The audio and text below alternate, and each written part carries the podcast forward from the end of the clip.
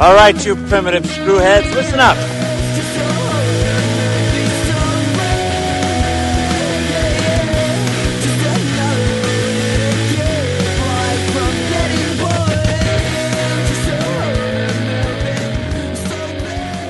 Hello again, and welcome to Primitive Screwheads Talk Horror Movies. And Andrew, fuck, I forgot to think of a horror movie quote for today. Um, did uh, they say fuck in a horror movie at any point?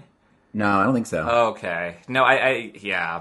Mm. It's like, a little too adult. No, I think they did say it in Psycho. Um, when Janet Leigh gets stabbed, uh, she yells fuck like really, really loudly, and it was a huge deal. Oh, I heard deal. that. Yeah. Um, and then also in... Um, Night of the Living Dead, um, the moans are just really, really slowed down fucks over and over and over again. So that's that. Oh. Yeah, I, I don't know if you knew that, but George Romero was very adamant about including that in there. All right, cool. So we've made sure that this episode has a M rating. Wonderful. So, thanks for uh, starting out this podcast, listeners. Uh, my name is Dan. And I'm Andrew.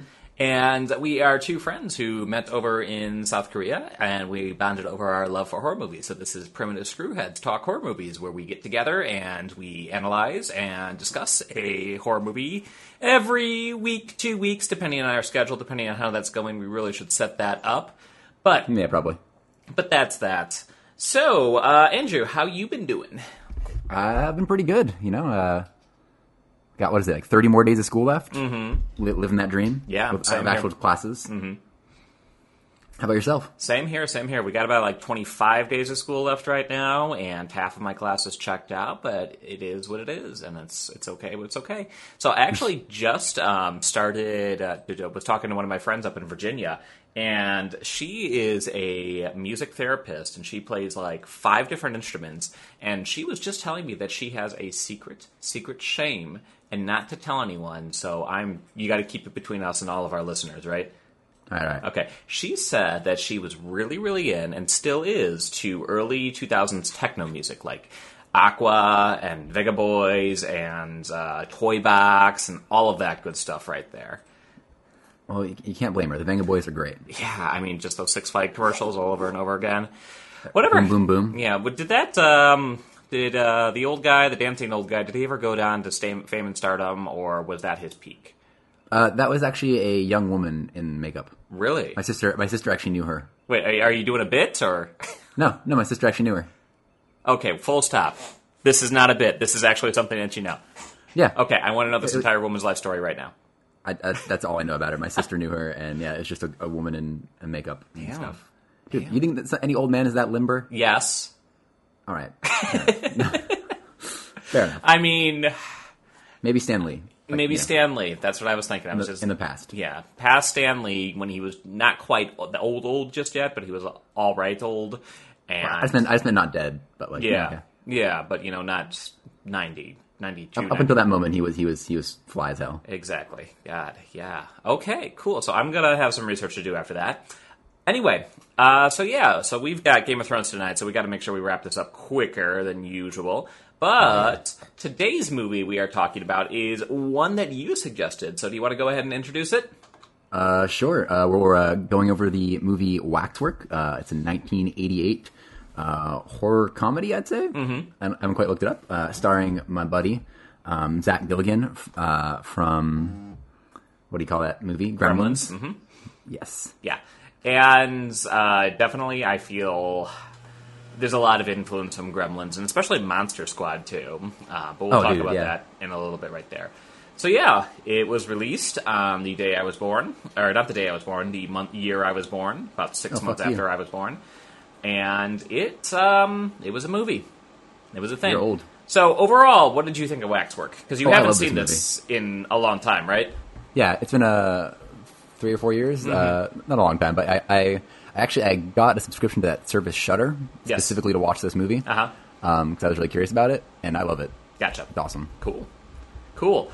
Um, How about yourself? General first impressions of this movie, it was okay. How like I felt like there, there the, the comparison between Gremlins and Monster Squad was very apt. The slapstick sense of humor was very, very um, similar, and I kind of got the same feeling through that right there. But it just seemed like those movies did it better, and in terms of what this movie Waxwork does to stand on its own, I didn't feel there was a lot unique about it. But I mean, it was it was solid. It was okay. Um, but I, but we'll I feel talk. Like it's, it's a, I feel like it's like a great eighties movie, and it, for the concept, yes. Like I would have I would have liked to see the concept explored more. There is a sequel. Mm-hmm. Um, it's like Waxwork two in time. I remember trying to watch it and just not caring at all. Okay, yeah. So they go the Looney Tunes route, Looney Tunes in time. Kind of. It's, it's like it's like they go back in time, but I feel like it's kind of the same idea where they go back to like different horror movies in a way. Mm-hmm. Um, I can't remember what the reason for it is. Okay. I'll have to watch it again at some point. All right. Or maybe not. Sounds good. So it looks like we're a little bit at odds with this one, but not a huge amount. It's just, you know, you love it, and I'm kind of well, lukewarm towards it. So I would say love yeah. is probably a strong word. I'm probably I'm probably more where you are. I just come in enthusiastic because it's Zach Galligan. No, I want to argue. I want okay, an right, argument, fuck Andrew. Fuck you. All right. It's, it's Halloween all over again. Let's go. So yeah, let's get started on uh, discussing Waxwork. So all right. We start off with an opening that I actually honestly love, with this old house in the middle of the night, and there's a big storm outside, and a man, we have no idea who he is, we have no idea what his story is, but he gets shoved into a fireplace, um, and there's breaking glass all over, and it's uh, it's a hell of an opening. Um, yeah, that song Sing Sing Sing is playing really loudly in the background. Mm-hmm. Yeah, so he collapses, his head in the fireplace, uh, back on fire, and they zoom in on his butt, and then the logo comes up, and it says Waxwork. Um, now, I don't know if, because I saw this movie a couple days ago, and I kind of left right after the film finished. Um, what significance does this scene have? Is that the house that they turn into the Wax Museum, or? Uh, no, that is that is where Zach Galligan lives. Um It's it, and that ends up being the house of his grandfather, mm-hmm. I believe, um, or so, somebody, whoever. No, maybe not. It might be whoever owned the house. Mm-hmm. But that guy is the guy who has all the jewels and stuff that have the eighteen souls or whatever. Okay. So we, we assume that the person killing him, um, he was his previous assistant, which turns out to be the curator later. Gotcha. That makes sense. Um, mm-hmm. So we were seeing him kill him to take the items to then get the start eighteen the souls waxwork later. And get all that right so, there. Yes. I do love though how like we see him get his face shoved into the fire. Mm-hmm. And he stands up right where he is in place and just kind of stands there. Mm-hmm. And doesn't run away, doesn't move anything, and just falls straight face first back into the fire. Like, instead yep. of trying to get away from the fire. Yeah, they're just like, like, ooh, need to have a cool shot for this. Bam, there we go. Yep. Uh-huh. It's great. Great. Uh, yeah, so then we cut on over to our main character, who is Zach Galligan, uh, who is playing Mark, which is the wonderful rich person name, Loftmore. Oh, God, I love this opening. It's so good. Uh, yeah, like... It's like the best character introduction. Okay, so describe it for me, what exactly happens here. Um, All right. I will so, say there's a very long table. And, there's a very long table. And two characters are on separate ends of it, and it seems like they're yelling back and forth at each other. Not physically, but because the table is so long, like, it's just... They have to look beside each other. It reminded me of the Simpsons scene where they're all in Mister Burns' manor and they have to scream and yell at each other to look around to actually have a conversation at dinner. But continue. Go on ahead. Yeah, so we, we meet uh, Zach Galligan, and his name will be Zach forever. Fuck mm-hmm. Mark. Um, and he is sitting eating uh, breakfast across from his mother, like on this really long table, and there's this huge like flower pot obstructing his vision of her. Mm-hmm. And they're basically looking around at it, yes. uh, looking around at each other. Um, and we get this very like...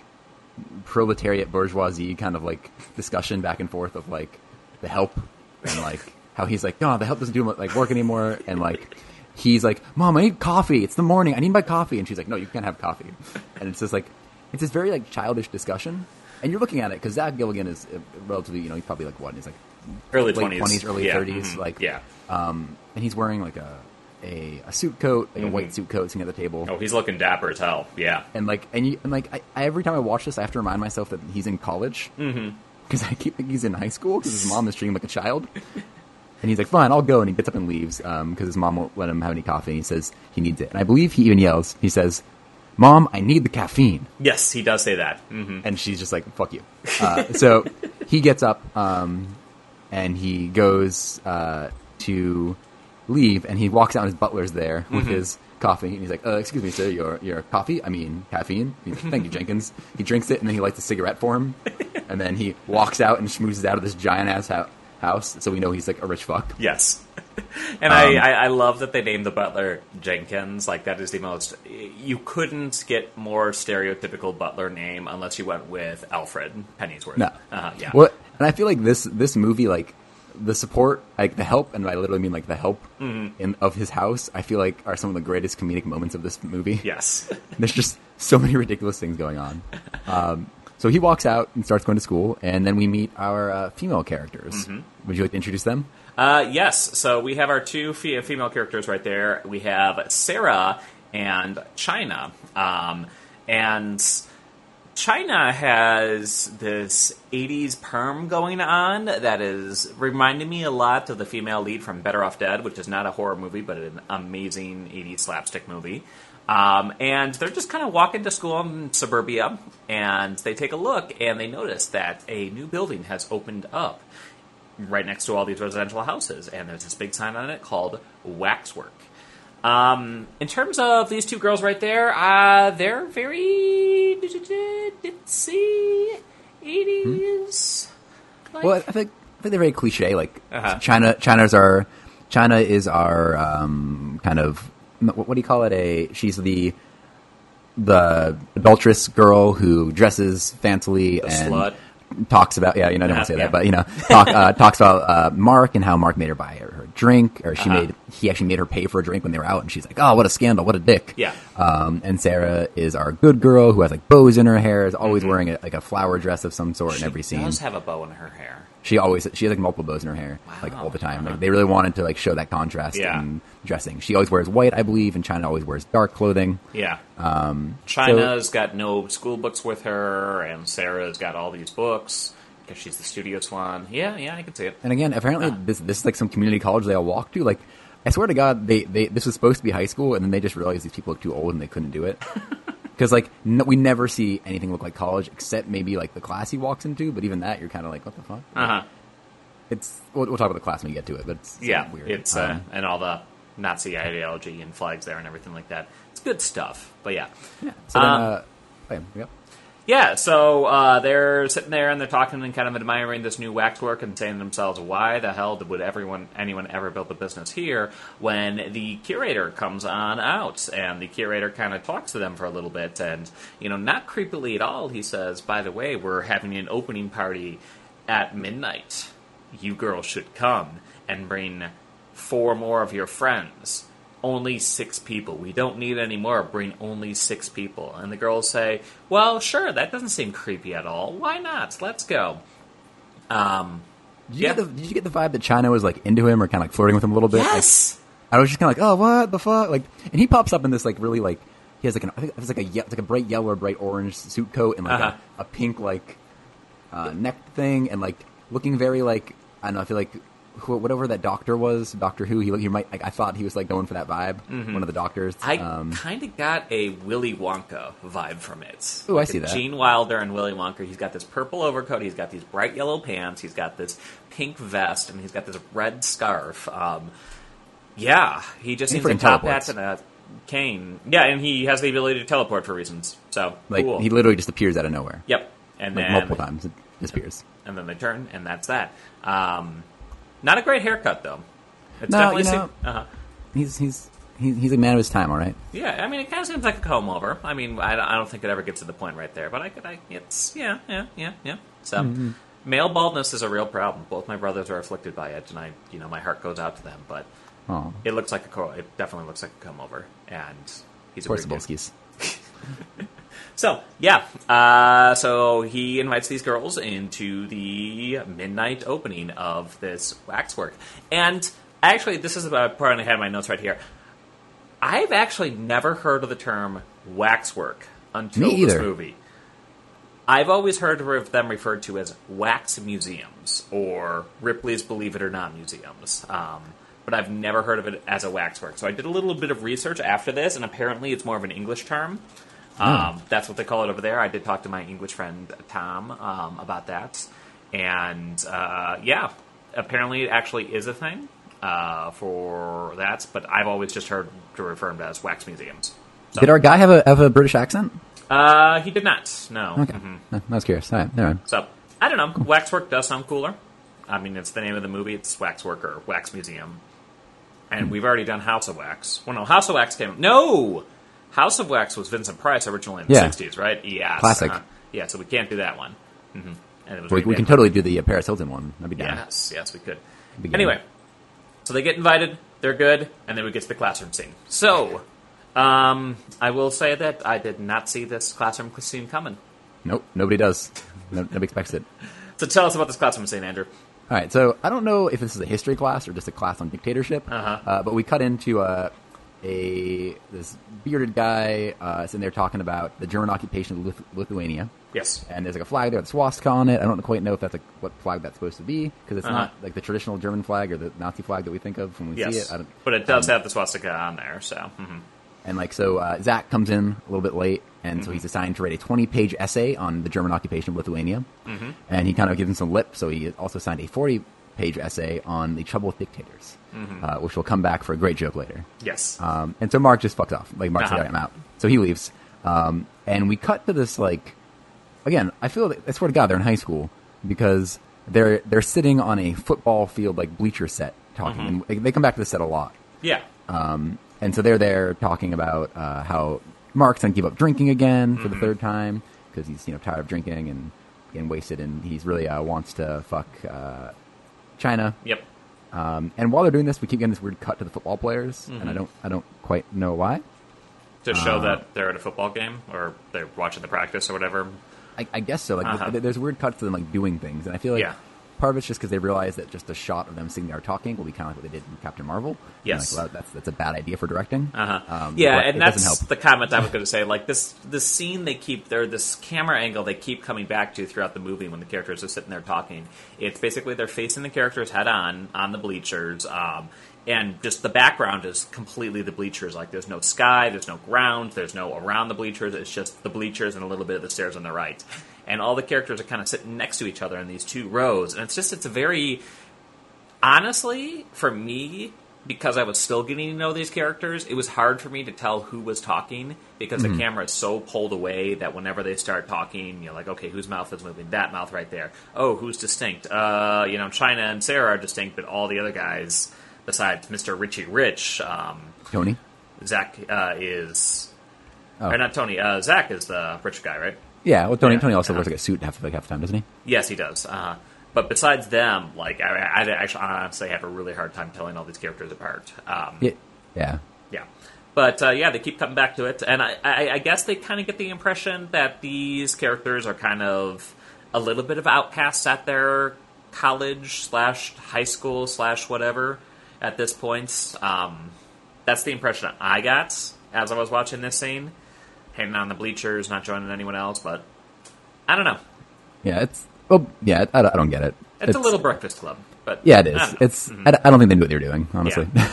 um, yeah. But anyway, yeah. So they uh, they they invite them to the uh, waxwork, and they're like, "All right, cool, let's go." Um, mm-hmm. And so we kind of cut to them then all sitting in a room, all kind of dressed up, mm-hmm. all sitting around. Basically, it's really awkward because they're wearing like suits. Mm-hmm. Zach's wearing like a pink polo and a sport jacket. Yeah. Um. And then there, and then Tony's kind of there making weird jokes, which I don't quite get. Um, I forget. He's just like, I forget at one point, he like everyone just starts laughing, and I didn't quite get what happened. I tried to rewind it. I still didn't get it. Yeah, I did the same thing, too. Like, it just the dialogue was just really stunted, and I couldn't quite understand what exactly he was saying. But, yeah, they laugh, and it's kind of awkward, but yeah. it is what it is. So, And then, and then their mm-hmm. buddies, they have, I, I can't tell, like, Jen and James mm-hmm. are these other two characters who kind of appear on the bleachers, appear in the scene, and they decide not to go, so they leave. Yeah. Which, thank God, because I didn't remember their names. Um, so they leave. Um, Except so for this moment right now, you remember their names. I I've written down, but I don't know what... Uh-huh. I, I have question marks. Because um, I said James, I have James and Gems, question mark, which uh-huh. I'm guessing are not their names.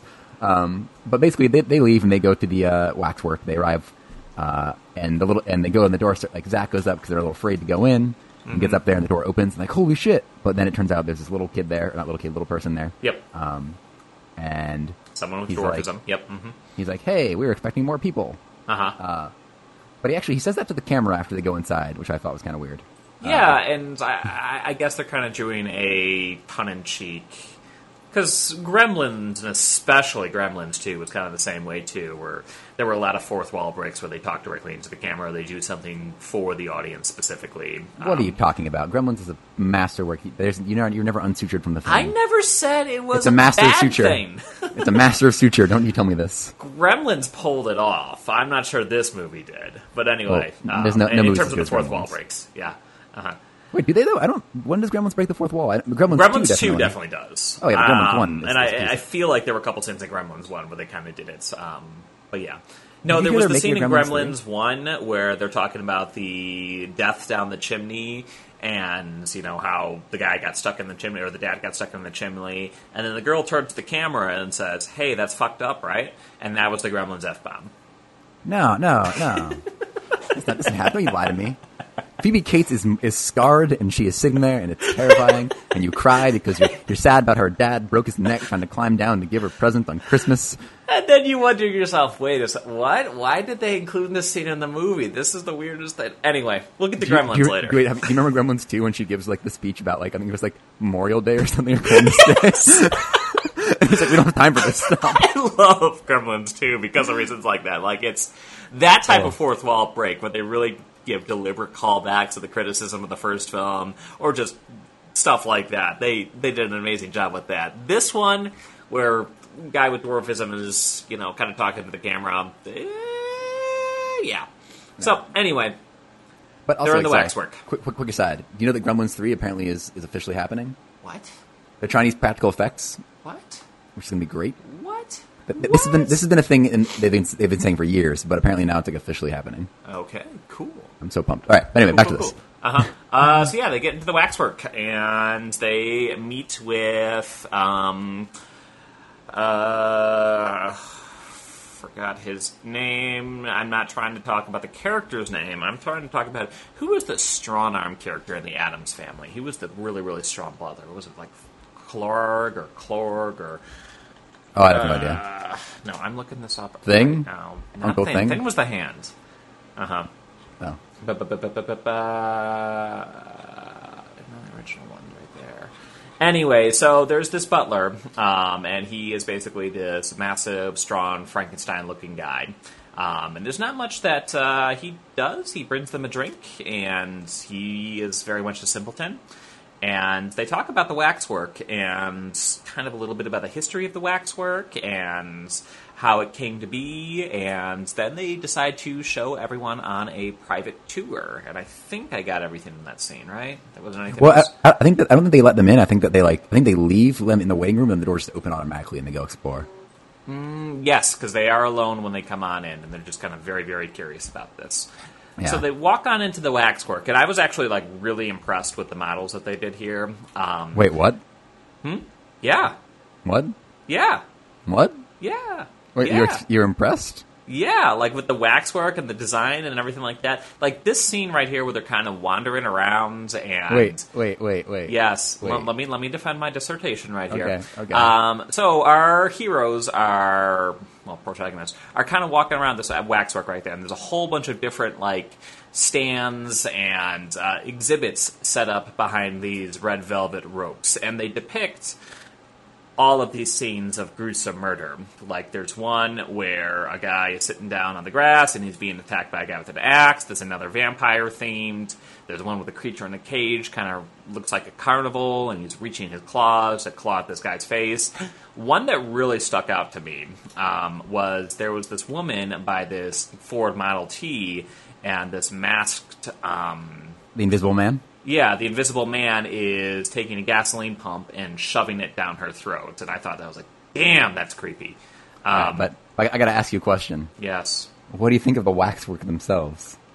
Like the actual waxwork statues? Yeah. I mean... Do you I've notice that they been, move?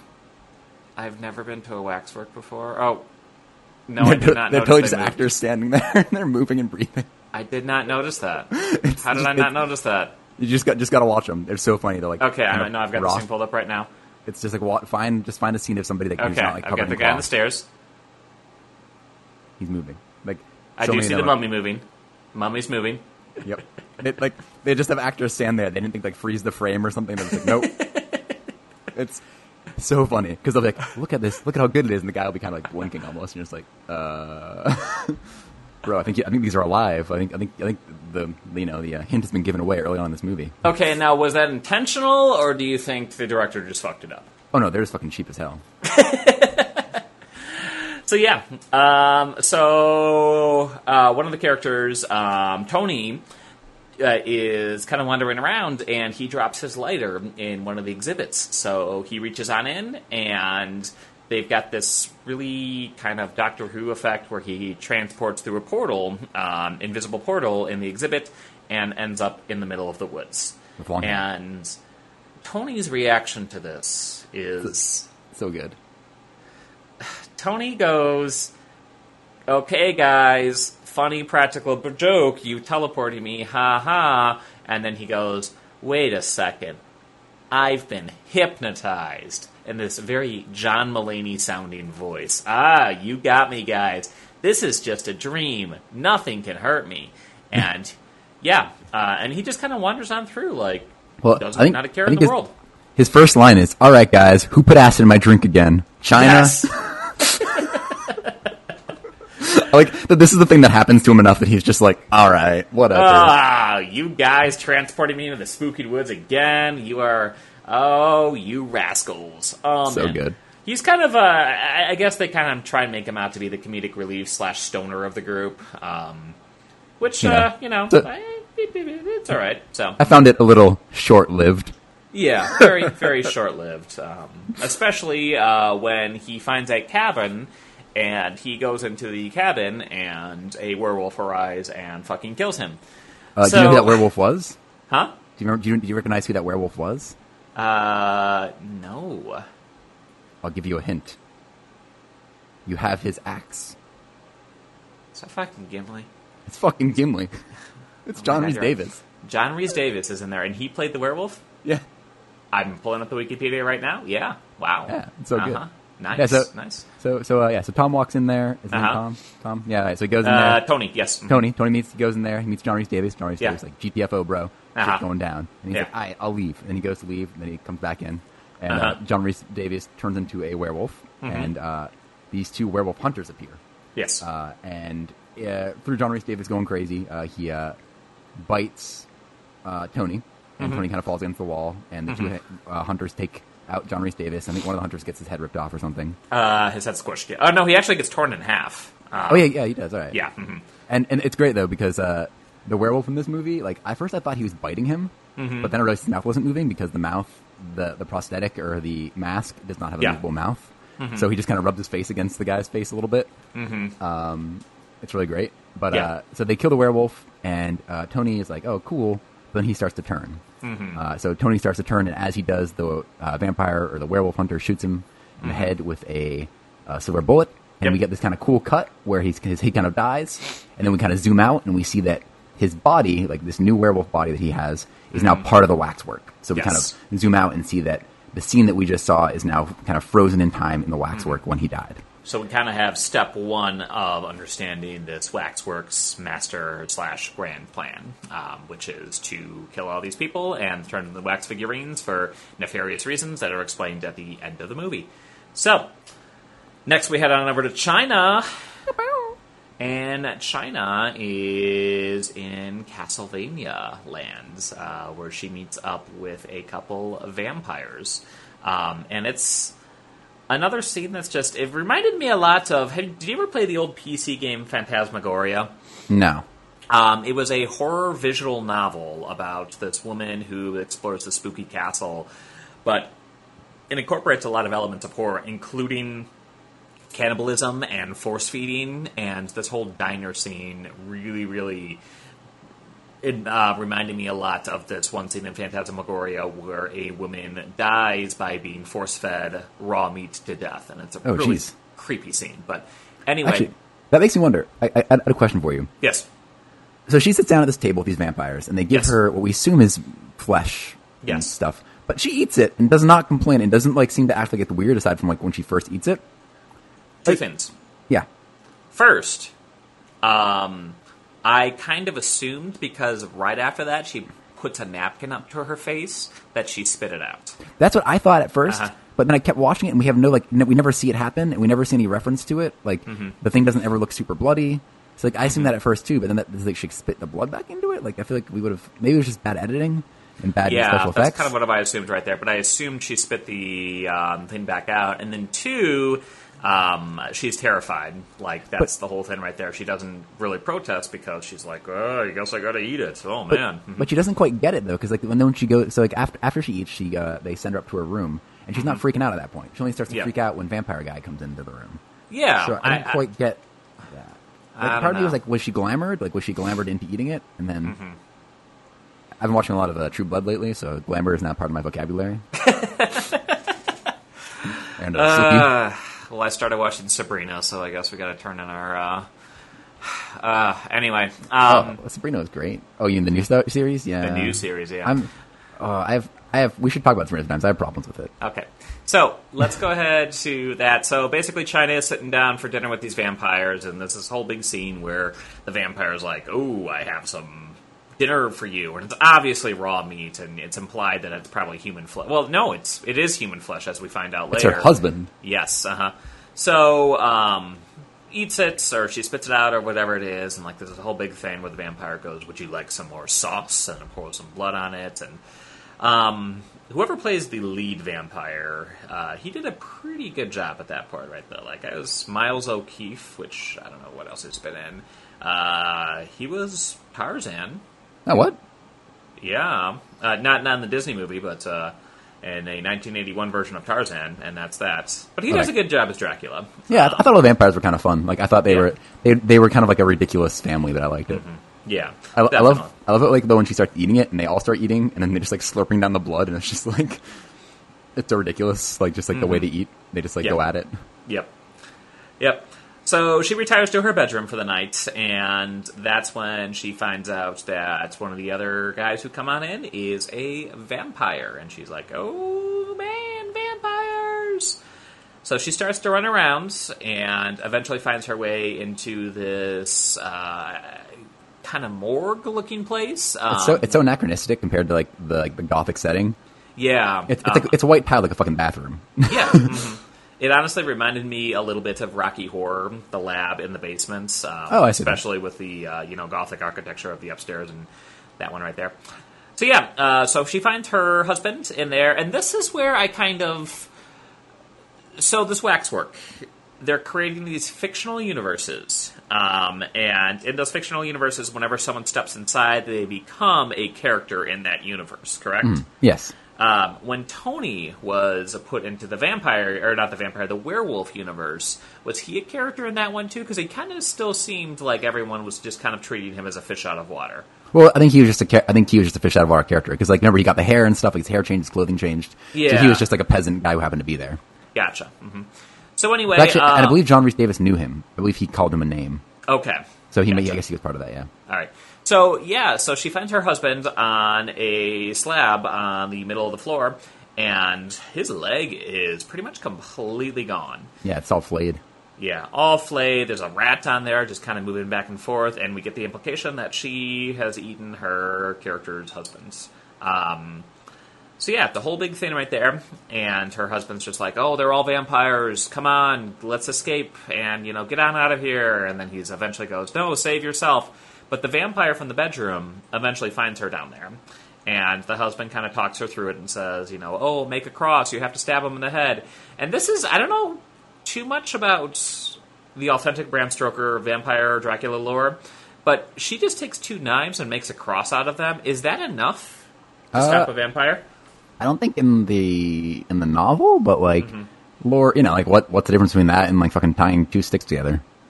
Well, right. One has religious implications, like, it's, you know, most crosses have been blessed by, blessed by a priest or, you know, created for religious purposes. You know, just sticking two of them together. What if it's an X? Like, what if she just tilted it slightly thirty degrees? Would that still be okay? No, you're or fucked. Would that be like, no, it's got to be a cross. Uh, yeah. Mm-hmm. No, I, I do love it. So, like, uh, so when the, when this vampire attacks, it's yeah. fucking ridiculous because, so, basically, the, the husband's on this examining table, and yes. the vampire's on one side of it, and she's on the other. And uh-huh. rather than, like, you know, vampire's way over or something, he just mm-hmm. kind of, like, you know, when you're kind of lazy and you don't want to reach for something, so you just kind of lean across it. He just leans yes. over the husband and, like, swipes at her with his hands and, like, doesn't fucking go after her. So she just, like, runs back and forth while he, like, is stopped by this table. Uh-huh. And then he is, uh, you know, he lays on top of this bloodied leg, dude, and he's just like, rah, rah. And the whole time the husband's screaming, like, that's my leg. Ow. There's not much leg left, but ow, it hurts. It's it was so, it's ridiculous. Like, it's like, yeah. it's, like, that vampire deserved to die. Uh, yeah. Yeah, so, so she takes the two knives, makes a crucifix, mm-hmm. pushes it into his head, and his head blows up. Yep. Um, and like, so fucking explodes. It's yeah, like uh-huh. all over the place. And yep. uh, so she does that, and the husband's like, "Yo, bro, uh, break that fucking chair over there and make some mm-hmm. steak." So she does that, but as she does, the Dracula wives appear, mm-hmm. and uh, I think she stabs two of them, and one of them yes. she kicks, which is like, I love this death. She pushes one of them into a there's like a wine cellar down there. So uh-huh. and I believe it's it's a past champagne the way it explodes. But mm-hmm. she she pushes the vampire into the champagne such that all the bottles protrude through this girl's chest and like open up and explode and shoot champagne everywhere. It's it's great. It's a great little okay. death. Cool. Yeah, that's a good one. Um, so yeah, she eventually makes her way back up to the same dining room where they ate dinner before, and Mister Dracula is right there. And as we all know from Twilight, one of uh, Vampire's great powers is the ability to seduct. Also, that was in the original novel as well, mm-hmm. but, you know, I just thought I'd... Uh, it's called, it's called glamoring. Come on, let's let's use True Blood terms. It's called glamoring. Okay, well, listen, Mister Stooky, Stackhouse, Alan Ball, whatever it is, you tell me exactly, scientifically, what is going on in the scene when she is super turned on by Mister Vampire. She, she's glamored, then he, he bites her. The end. So, yeah, she dies. Um, she dead. She dead. Mister Uh, Vampire, Mister Dracula gets him, and she appears as the wax figure in the exhibit as well. So that's the end of China. Um, the next one we head on over to is Jonathan, who gets put into the Phantom of the Opera exhibits. Whoa, whoa, whoa! That's not. That's not. We're mm. not even there yet. We're not even there yet. Okay, what do we got next then? All right. So after that, um, we kind of uh-huh. cut to Sarah, and Sarah's yeah. about to go into her own little waxwork. Uh, she sees this guy in leather, who's uh-huh. the Marquis de Sade, and she's kind of yeah. like turned on a little bit. You can see she's like, "Oh damn, look at that that, that leathery mm-hmm. guy in his whip." And Mark's yeah. like, "Uh, let's go. I think China and them left." So they, mm-hmm. they peace out basically. There's yeah. like like. Little man's like, uh, they left. It's cool. You guys can leave. Mm-hmm. Um, so they leave. Um, and then after they leave, we get your scene that you're talking about. Yes. Mm-hmm. And that's basically he goes into the Phantom of the Opera display, and he gets sucked into it. And we really don't find out too much what happened in there. Like, that's a very quick... So we do get a nice uh-huh. little scene. So the, the guy comes in, and he's uh-huh. uh, he sees the Phantom of the Opera, and he goes up yes. to it, and he's like, "Oh, this is cool." And then the curator comes, and he's like, "Hey, uh, what's going on?" He's like, "Oh, this is really great. It's like from the movie, Phantom of the Opera." And mm-hmm. the character's like, "They made a movie out of that? What the fuck are you talking about?" Yes, I and do like that. Then he just like, so normally uh, what we've seen so far is the characters walk into the waxwork, but yes. the curator just fucking pushes this guy in. Mm-hmm. and and normally, so when, when we see it, we see a cut to a scene of them again, you know, being in the waxwork and experiencing the story. Mm-hmm. But then we get to see what it looks like from the outside. So basically, yes. the curator pushes the guy in, and the camera zooms back, and we see the guy is dead on on the pe- on like the yeah. pedestal. It's so instant, we don't see so him die. It's whatever, just we can see the yeah. result. Yeah, whenever they're pushed into the wax universe or whatever it is, it's it's instantaneous. It's yeah. instantaneous, which is really cool. So, I kind of love that yeah. idea. I think I think it makes kind of some of the later scenes a little interesting. I feel like mm-hmm. yeah. Right. Uh, so yeah, we come back to the hotel, and we have, uh, oh god, uh, bu- bu- bu- Zach and Sarah um, are kind of just talking back and forth about, "Oh, where are the rest of our friends? Oh, they probably went home early, don't worry about them. No, I actually kind of am worried." And then we kind of get a romantic implication between the two. Um, but Sarah basically says something like, oh, what does she say exactly? She's like, nah, like, "Let's not do this." Yes, I don't know. Uh-huh. But like the thing I love about that is so they're having that conversation like, "Oh, where's China? Where's Tony?" And he's uh-huh. like, "I bet China's out fucking Tony." And she's like, "Oh, I don't know about that." He's like, "Yeah, why do you like her so much?" And he basically talks to Sarah about how he wants to fuck China this whole time. Yeah. It's like, I'm, I'm, you know, I'm into her. She's great. She's hot. Mm-hmm. And then he's like, "You want a kiss?" And she's like, "Ah!" Like, first off, I think I was kind of turned on by that Marquis guy, but also like, uh-huh. what? Like, I yeah. do feel like, is part of the story for Sarah like sexual awakening? Because uh, like, definitely with, I mean, that's kind of where her, like, I, I feel like that's where her character arc climaxes, and also that's where she climaxes. Like, I feel like, I feel like, I hate Taco. I feel like, I feel like we get part of the story is like, her, she's not really interested in Zach because like, uh-huh. he's kind of like, you know, she has a sweet innocent side, and Zach's yeah. kind of like, "Yo, let's do it," and she's uh-huh. like, uh, you know, Marquis de Sade kind of turned me on. I'm kind of into this like darker side of things, and Lips I feel and like chains and everything. That's mm-hmm. like part of her character in this movie. It's yeah. kind of a interesting. It's like, it's like a unique character story, I feel like. It's a reverse Final Girl sort of thing. Like, yeah. It's not the... Mm-hmm. Yeah, it's the pure virginal it. girl, but she's, you know, slowly being quote-unquote corrupted, where in reality she's just healthily exploring her sexual identity. So. Yeah, and like, maybe it's not even that she's corrupted, but like this is just uh-huh. a part of her character that she's hiding yeah. because mm-hmm. she feels like she has to. Like, yeah. It's like a, it's like, um, like a reverse Nightmare on Elm Street two. Mm-hmm. Yeah. Mm-hmm. So that's that. Uh, but yeah, Zach has absolutely zero game. Um... And he goes back to his home, where we get an update. Uh, uh, the one thing that we, we've been wanting for this entire movie: what's going on with that book report? So, so we, we, we cut to the we cut it uh, back to Zach's house, and we see the the maid, I'm assuming, um, yes. and she's writing. She's like writing in this paper, and she's like crumpling it up and throwing it. And Zach comes in, and is like, "Oh, hey, are you, are you done yet?" And it's like literally late at night. Um, yeah. And she gives him the paper, and he's like, "Oh, great, great." Uh, so he takes it and he walks away. He's like, "You're so great." You know, he kisses her on the forehead and walks away. Mm. And he starts reading uh, the report she wrote. And it says, uh, "The trouble with dictators. I think dictators are, ba- are the bad people. They have shouting voices and small mustaches." It's the best. It's like the best part of this movie. Like, I, that yeah. I mean to be. You know. Yeah, and the maid is like the stereotypical Spanish housemaid who speaks very little English. And she's writing this whole book report. And it's, yeah. It's great. Yeah. Um, So yeah, so that's the book report right there. Um, and do, do, do, do. After that, we cut back to the bleachers, um, where there are two less of them today. And they're just four of them sitting on the bleachers, and they're kind of talking and be like, "Oh, where's China? Where's Tony? Oh, you didn't see them last night? Oh, they were probably off screwing each other. And no, you know, I haven't talked to them at all." So this is when they decide to go to the police just to see if anything weird or fishy is going on. Mm. And we meet our detective of the story, Mister Inspector Roberts. Um, I did not know he had a name. Yes. Well, I didn't either until I have the Wikipedia pulled up right here. Oh, I see. And he has been in nothing interesting. I, Miami Vice, I'm not surprised. Maybe? That's it. Anyway. Um... Yeah, so the three of them, uh, Roberts and Zach, uh, and uh, another detective whose name we don't get, head on over to the Waxworks. And they meet with the curator, and detective basically says, "Hey, so people have gone missing and stuff is happening, so we need to go ahead and we need to take a look around."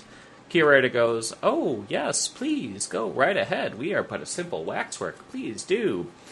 So they basically just go around and they start exploring the waxwork for a little bit. Um, and there's a little bit of dialogue between the detective and the curator, um, just kind of talking about the history of the waxwork and how it came to be. Um, and then doesn't the detective, like, say he really, really admires ancient Egypt as well? Yeah, he, he likes he likes like the, the mummy museum he sees, or the mummy exhibit. Yes. Yeah, mm-hmm. Which is a little bit of foreshadowing for later. Well, though, I, I love it because so so he goes he goes and he kind of looks at the, the mummy scene, and uh, the curator's like, "Why don't you have a closer look?" And mm-hmm. and we're like, "Oh shit, he's gonna push him in just like he did to the other kid." Yeah. And the curator goes to push him, and he like he pushes him, he pushes his back, but the detective just, like, uh, catches himself and is yeah. like, "Oh, I guess I should probably leave." Like, yeah, he's just like, isn't like, "Did you just try to fucking push me?" Like, yes. He's just like, "What?" He's just like, like, "I gotta go, man. Like, I, I guess you, I don't know what you were doing, but like, maybe you're making a move or something, but I gotta get out of here." And so, I'm flattered, maybe a little curious, but the answer's no. He just like pieces out. He's like, "All right, man, I gotta go. Uh, thanks for the sensual back massage there," and just like leaves. Yes. Um, yeah, it's great. Uh, so yeah, detective talks to Zach, and detective basically says, "Yeah, there was nothing I really found suspicious there. Uh, sorry, we don't know where your friends are, blah, blah, blah." So, pretty much that. Yeah, and then... Okay, never mind, the other part comes later. Okay. Uh-huh, yeah. Uh, we get one more scene back in the classroom where they're talking about dictators. Um, and this is... Okay, so they keep heading back to all these Nazi ideologies and the Nazi ideals, and they keep discussing it.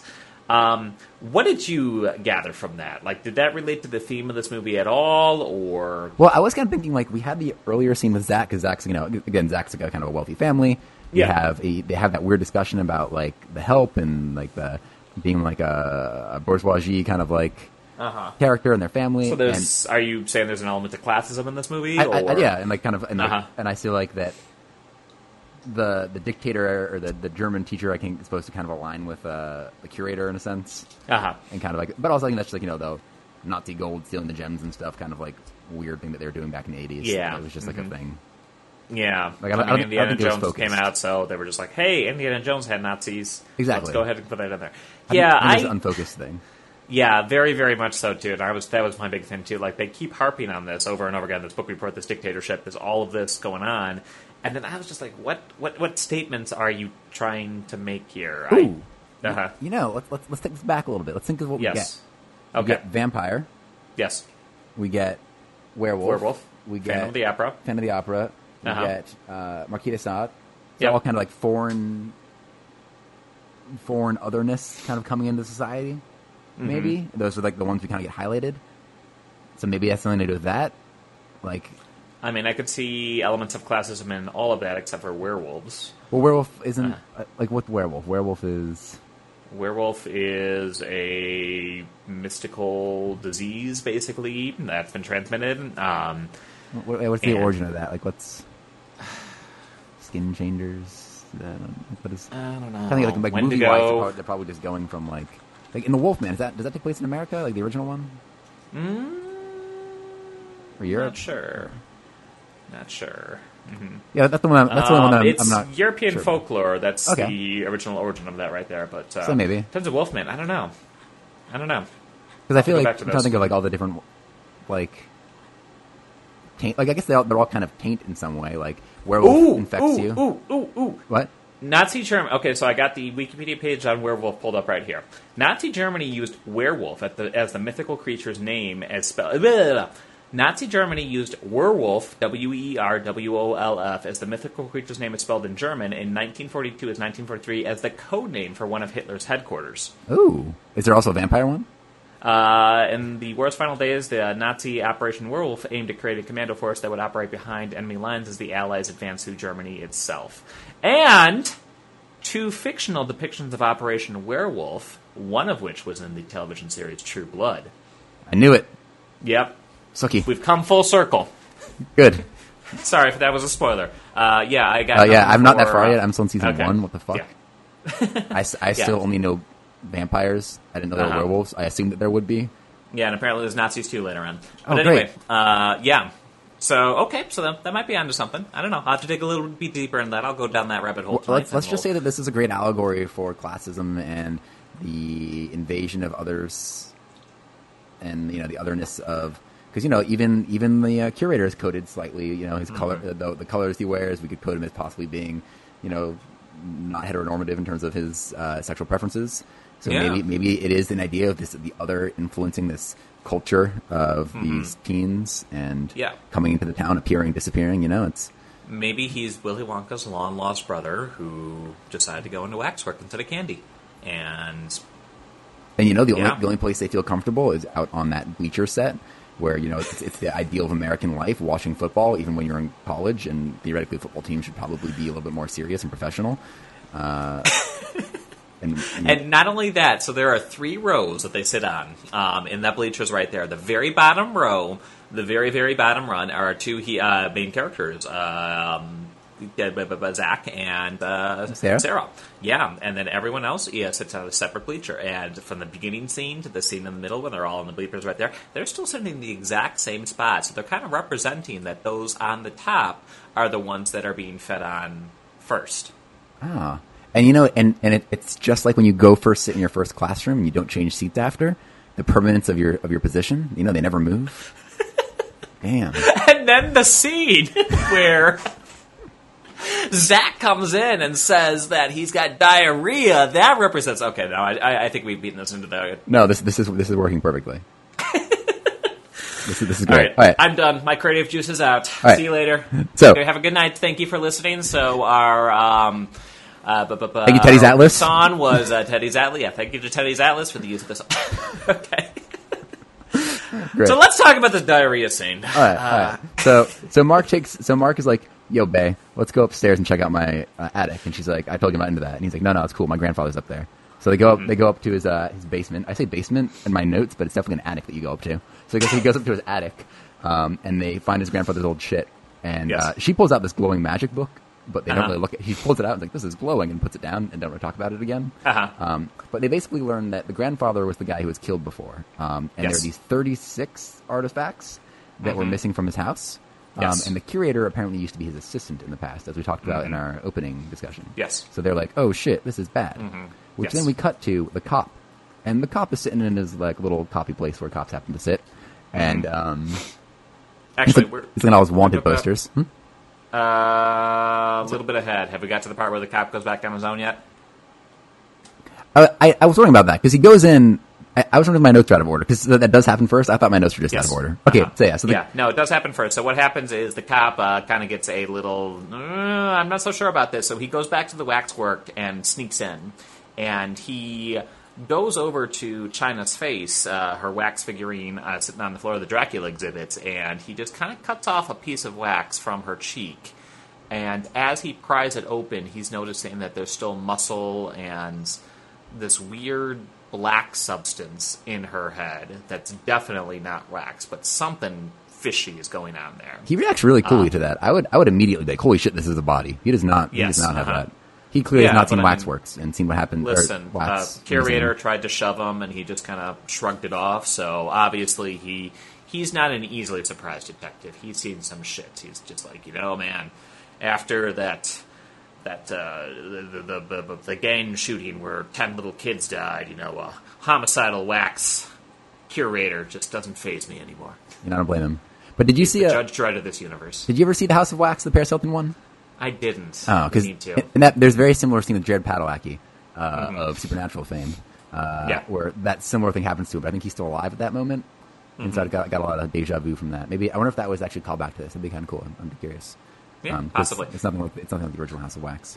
Yeah. Um, but anyway, anyway yeah. Curator is passed. Thirty-six right. artifacts done. All right. Boom. Now the cop is uh-huh. the cop goes back home, uh, looks at all his wanted posters for people, and he's like, you know, these people that are missing look a lot like those wax figures that were awkwardly moving because they were bad actors. Um, mm-hmm. So he goes back. He's like, I'm going to go back again because it looks like these these wax figures are actually people um, mm-hmm. who are missing. So he goes back in, yes. um, and he. very nonchalantly walks right into the fucking mummy. like, like he just like walked into it, which I guess makes sense though, because I guess like I'm, I'm assuming once a body, once a waxwork takes possession of a soul, it no longer is active. So I guess yeah. when he put the vampire, nothing happened, but then, so he had no reason to assume that anything bad was going to happen walking into the mummy. But he just kind of like walks into it as if like there was like, because the part he walks into, he literally walks into like this, what would be a stone wall had he not disappeared yeah. into it. So uh-huh. he either, I guess I was assuming he was going to disappear into it. I don't know. But mm-hmm. he pops in there, and we see um, that uh, he is now part of a Indiana Jones-esque like scene where uh, they are opening a sarcophagus. Him, this mm-hmm. woman, and uh, her grandfather or father, the explorer.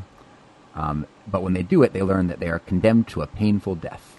Mm-hmm. Uh, so while you assume a mommy's going to pop out of the sarcophagus they just opened, another one mm-hmm. instead it pops out of a lateral sarcophagus behind them. Mm-hmm. And does he, like, what happens to the father character? Does he, like, his neck snap? I, I didn't write that down. The the head squish? Yeah, head squish. There we go. Okay. Yeah, no, I was I was hoping I was going to talk about that, because I actually thought that was, like, a really cool scene. Um, actually, I don't think it's the father. But uh, the sarcophagus, the lateral sarcophagus, mummy pops on out and just starts walking towards. One of the assistants, uh, one of the Egyptian assistants, who I'm assuming was just kind of like a Sherpa-style character for these, you know, characters right there. Um, gets on the ground and starts groveling um, towards the mummy to just kind of show mercy. Mummy comes on over as the guy's groveling on the ground, steps on his head, and just keeps pushing down on it until his head just explodes on the ground. Oh, and yeah. It's a pretty cool special effect. I like it. Genuinely, you don't see the mummy as strong as that because it's basically a decaying corpse. Mm-hmm. Um, but that's when the father figure takes a spear and then starts attacking the mummy. Mm-hmm. And he rams the spear through the mummy, and the mummy just kind of turns around and said, "Fuck you do to me, bitch." And he basically hugs the father figure. Okay, that's with the spear still embedded. And so the spear goes to the father figure. It's a badass death. Yeah, it's a good one. So that's that. Um, so they kind of get intertwined in that way and then pull it on out. And that's when Mummy comes on over and takes the two surviving characters, the detective and this other female character that was just there in the tomb scene, and tosses them both in the tomb and places the cover on top of them with the corpse. And that's the detective. I kind of love that. I thought that was like a cool death because it's kind of fucking yeah. sucks, but it's also like yeah. great. yeah, buried alive. Oh my God.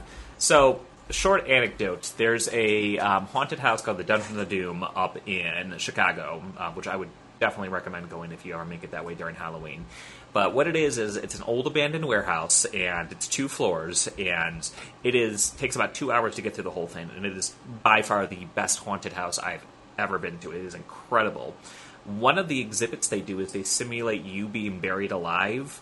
They oh, shit. have about um, eight people in a group, and then they make you sit down on a wooden floor, and then what they do is they drop what is essentially, well, they put you in total darkness, and then they drop a whole bunch of um, fo- uh, ball pit balls on top of you, but you don't realize it at the time, what's hitting you, and, you know, you're, you basically you just sit there as the balls just completely cover you up, and then the floor kind of slides over by the walls, and you kind of move this out. So, that's that. Mm-hmm. So, anyway. Uh, so, let's get moving right there. Uh, so, we find out what happens to the other people, and then we meet up with someone who actually knows what's going on in this movie, um, Mister Wheelchair Man, whose name I forgot. Sir Wilfred. Sir Wilfred. How did I forget that How name? How did you forget that name? Okay. So, go right ahead. Tell us about Sir Wilfred. I don't know much about him. Uh, like so, Sir Wilfred is like he, he's kind of our like expert that Zach just happens to know, and he's like, let's go talk mm-hmm. to Sir Wilfred. So they go talk yes. to Sir Wilfred, and he's like, yo, he's going to try to bring back all these eighteen of the most evil people on Earth, and they're going to rule hell. He, like basically, mm-hmm. he's traded his soul to bring these people back to Earth, and they're going to kind of take over the world, basically. Gotcha. Um, okay, so we got our plan. We understand what the curator's going to do, and the characters all just get together and say, well, what are we going to do about it? What are you going to do about it? So, I mean, obviously call the authorities and let them take care of it. No, they're going to go and they're going to take care of it themselves. So Zach and Sarah decide to go back to the waxwork. Um, and don't they get, like, a book or something to help them trap the curator? I thought what I th- isn't there? I thought their goal is just to burn the place down. Oh yeah, their goal is just to burn the place down. That's right. Yes, they got some gasoline, and you know what? If when in doubt, just burn the entire place down. Yeah, move it from orbit. It's the only way to be sure. Yep. So they sneak it on in, and they just kind of look around, and they decide, yeah, we're going to burn it. We're going to burn it. When they both get Lur, that's the Adam Family guy's name. Uh, Lur pushes them into the exhibits, and um.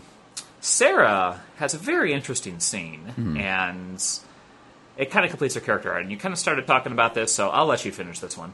Oh, well, well, um, well maybe, maybe we should, should we do Zach first, because he, he kind of bleeds into her? Sure, sounds okay. good. Yeah, so, so Zach basically pops in the Night of the Living Dead. Um, mm-hmm. He's in this kind of graveyard, all these zombies are coming out, and he more or less just runs away from them, which mm-hmm. makes this, this entire thing seem a lot less scary. You can just apparently run out of the level. Like, could, yes. China, could China have just turned around and run up those stairs and disappeared? Could she have just done yes. that? Could, uh-huh. could Tony have just run into the woods and disappeared? Well, not only that, Tony said he didn't believe that it was real. He was just like, oh, you guys just hypnotized me. Like, he didn't believe it was real, so I don't understand why that werewolf killed him. Um, oh, yeah. Well, well I guess yeah. he, I guess he got scared. That's the thing. Once you get scared. So once John Rhys-Davies freaks out, it scares him, then he's, then he's susceptible. Mm-hmm. But I don't know. Yeah. But anyway, so that's the key to surviving this. You got to realize that these wax figurines are not real, and you're in a fantasy land, and you just gotta you gotta clip your red shoes three times, and you know you'll go home. But what I find interesting is he doesn't. He like maybe we just didn't see it, but he doesn't just run out of it. He runs out from his display into the next display. Yes. Into her display. So he uh-huh. so he pops out. Um, he runs out. He runs out of the side of the graveyard and pops down uh-huh. into this uh, French. Um, uh, not exactly. British? So what happens is he pops out of the display, and then Lur is waiting right there for him. Oh. So immediately he sprints to the nearest display, which is the French display where Sarah's at. Oh, okay. I got it. I, so yeah, I there is that. a transition. Okay, I guys wondering about that. I was like, how yeah. did he get in there? Yep. Right. Yeah, so he, yep. he appears in a in this like kind of French dungeon, and then that's kind of when we mm-hmm. learn what's happening to Sarah. And you want to explain what, what's happening to Sarah? Uh, Sarah is experiencing um, the same thing that a lot of young girls experience around thirteen or fourteen, especially when they listen to Hanson or, you know, kind of look at Jonathan Taylor Thomas in a different way. She's experiencing her sexual awakening as she is being whipped with whips and chains and all of that, as uh, Marquis de Sade is just doing his thing. Um, and it's a very... very sexual scene. Well, and, and like, and we're we're we're we're we're to believe that she's actually like It's not like, so it, like she's being whipped and flogged in front of this uh, kind of prince-like character, and the Marquis, the one and who's she's hurting loving it. Yeah, she is legitimately loving it. Uh huh. Yeah, and they, it's like, mm-hmm. like, and I can't tell. Like, are we like Zach comes in and, and accuses her, not accuses, but says like, you know, you're under their control. Is she? Mm-hmm. Um, I assume that's what the movie's trying to put forward, that she is, because it's. The whole thing is she's got to realize, hey, they're not real, they can't hurt. And yeah, she's she's kind of... It's like being glamored with the vampires. Look at you teaching me new words. Um, where that's his power. That's the Marquis's power. And But she's like actually enjoying it, and he's actually not trying to kill her, which is interesting. Yeah. Like, the Prince wants her dead, but the Marquis is not trying to kill her. He's enjoying it. Yeah. Yeah. So, but yeah, no. Yeah. When Zach comes on in, Zach basically says, let's get out of here, Sarah. And Sarah immediately goes to the Marquis and says, no, I want to stay with him.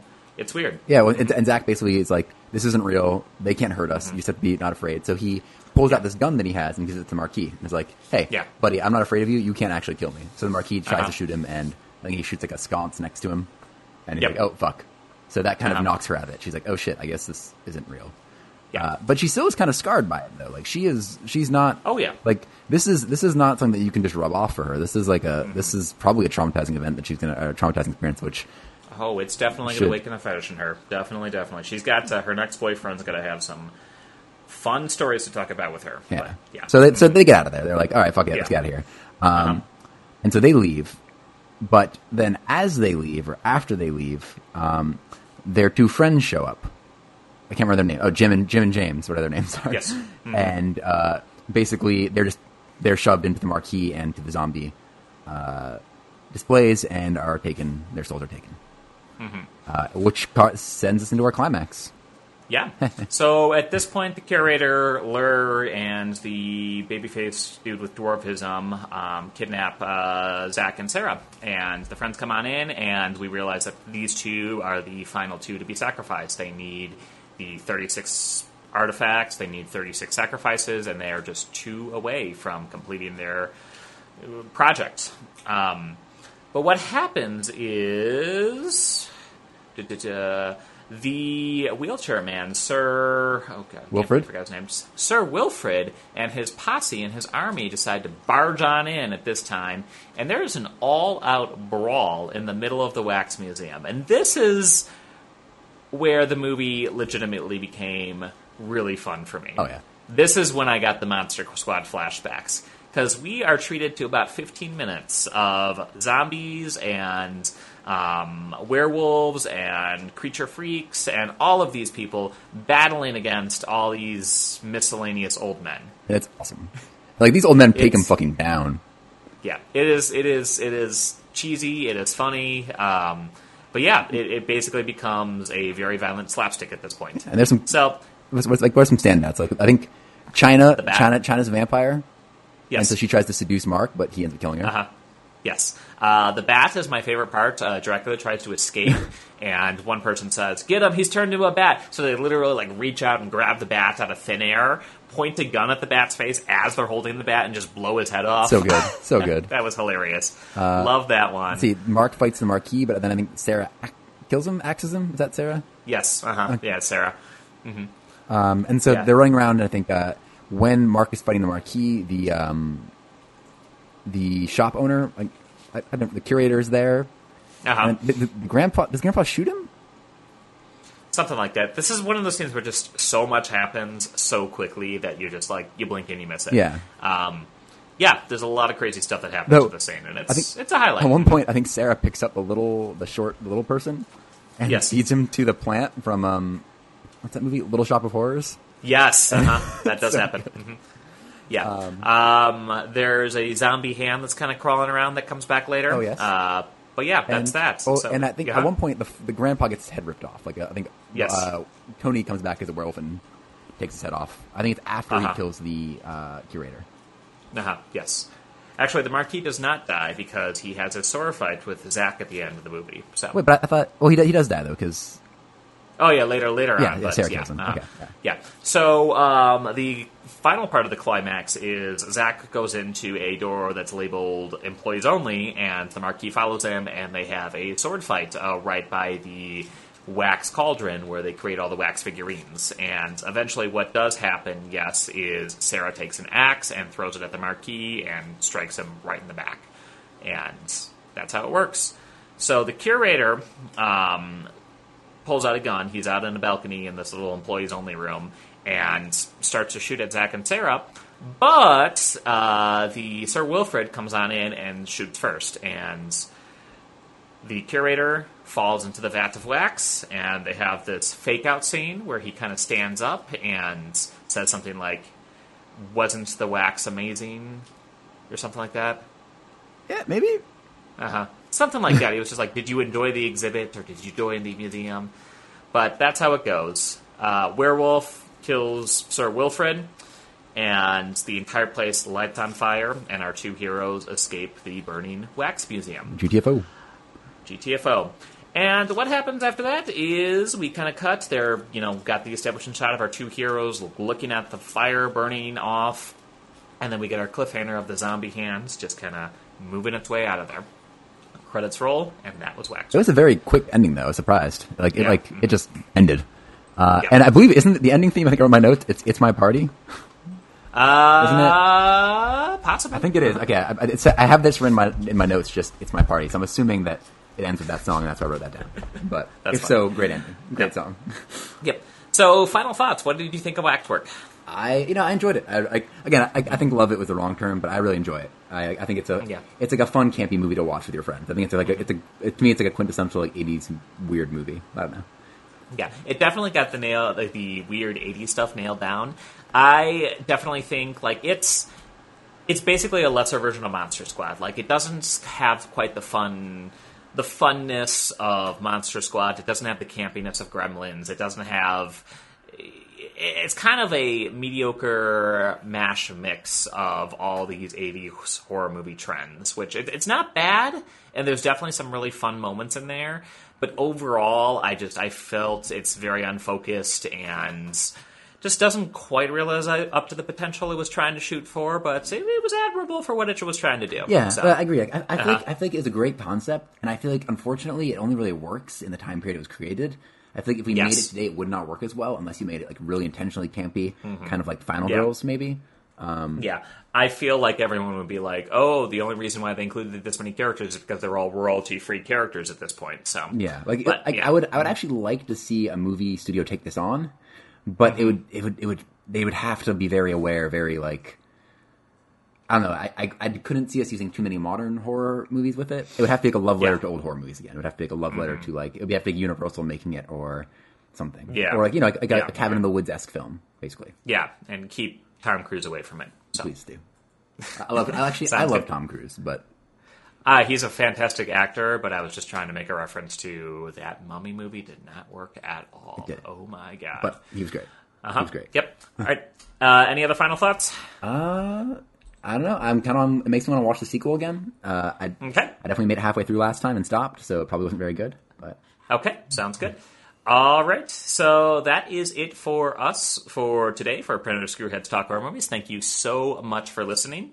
Um, I'd like to give a special shout out to our opening song again, which is Teddy's Atlas. Uh, the song is called Horror Movie Story. You can get that off the album Children of the Corn. And Andrew, do we have another movie prepped for next time? Oh, uh, we do not. Would you like to decide it right now? Um, uh, I believe we discussed, because this is one of my personal favorite video games of all time. We discussed talking Silent Hill. Oh, fuck yeah, let's do it. You want... All right. Wait, should we do good. number one or should we do number two? Should we do like a good... Oh, we should do number one. One's pretty good. Two's shit. Uh-huh. Yeah. No, let's okay. do number one. Right. Um, and let's talk about that because I have a lot to say about that one, especially just about the games. And I'm going to geek out so hard. It's going to be crazy. All right. I will I will not uh-huh. geek out as much because it's been a long time, but I will I will, I will be there to support you. All right. Sounds good. Right. Well, thank you so much for listening, everyone. Uh, hope to see you next time. And I need a catchphrase. Poop. We need a catchphrase. Uh, Poop. I need my coffee. Caffeine, damn it. No. Um, what's a good one? What's a good uh, one? Uh, what does Ripley say at the end of Alien Resurrection? I'm not sure, Mother. Uh, the end of Alien Resurrection? Yes. I don't know. I think I'm a stranger here myself. When she's like, what's, what's Earth like? She's like, I don't know, Kyle. I'm a stranger here myself. Hey, Andrew, yeah. what's Earth like? I don't know, Dan. I'm a stranger here myself. Good night, everyone.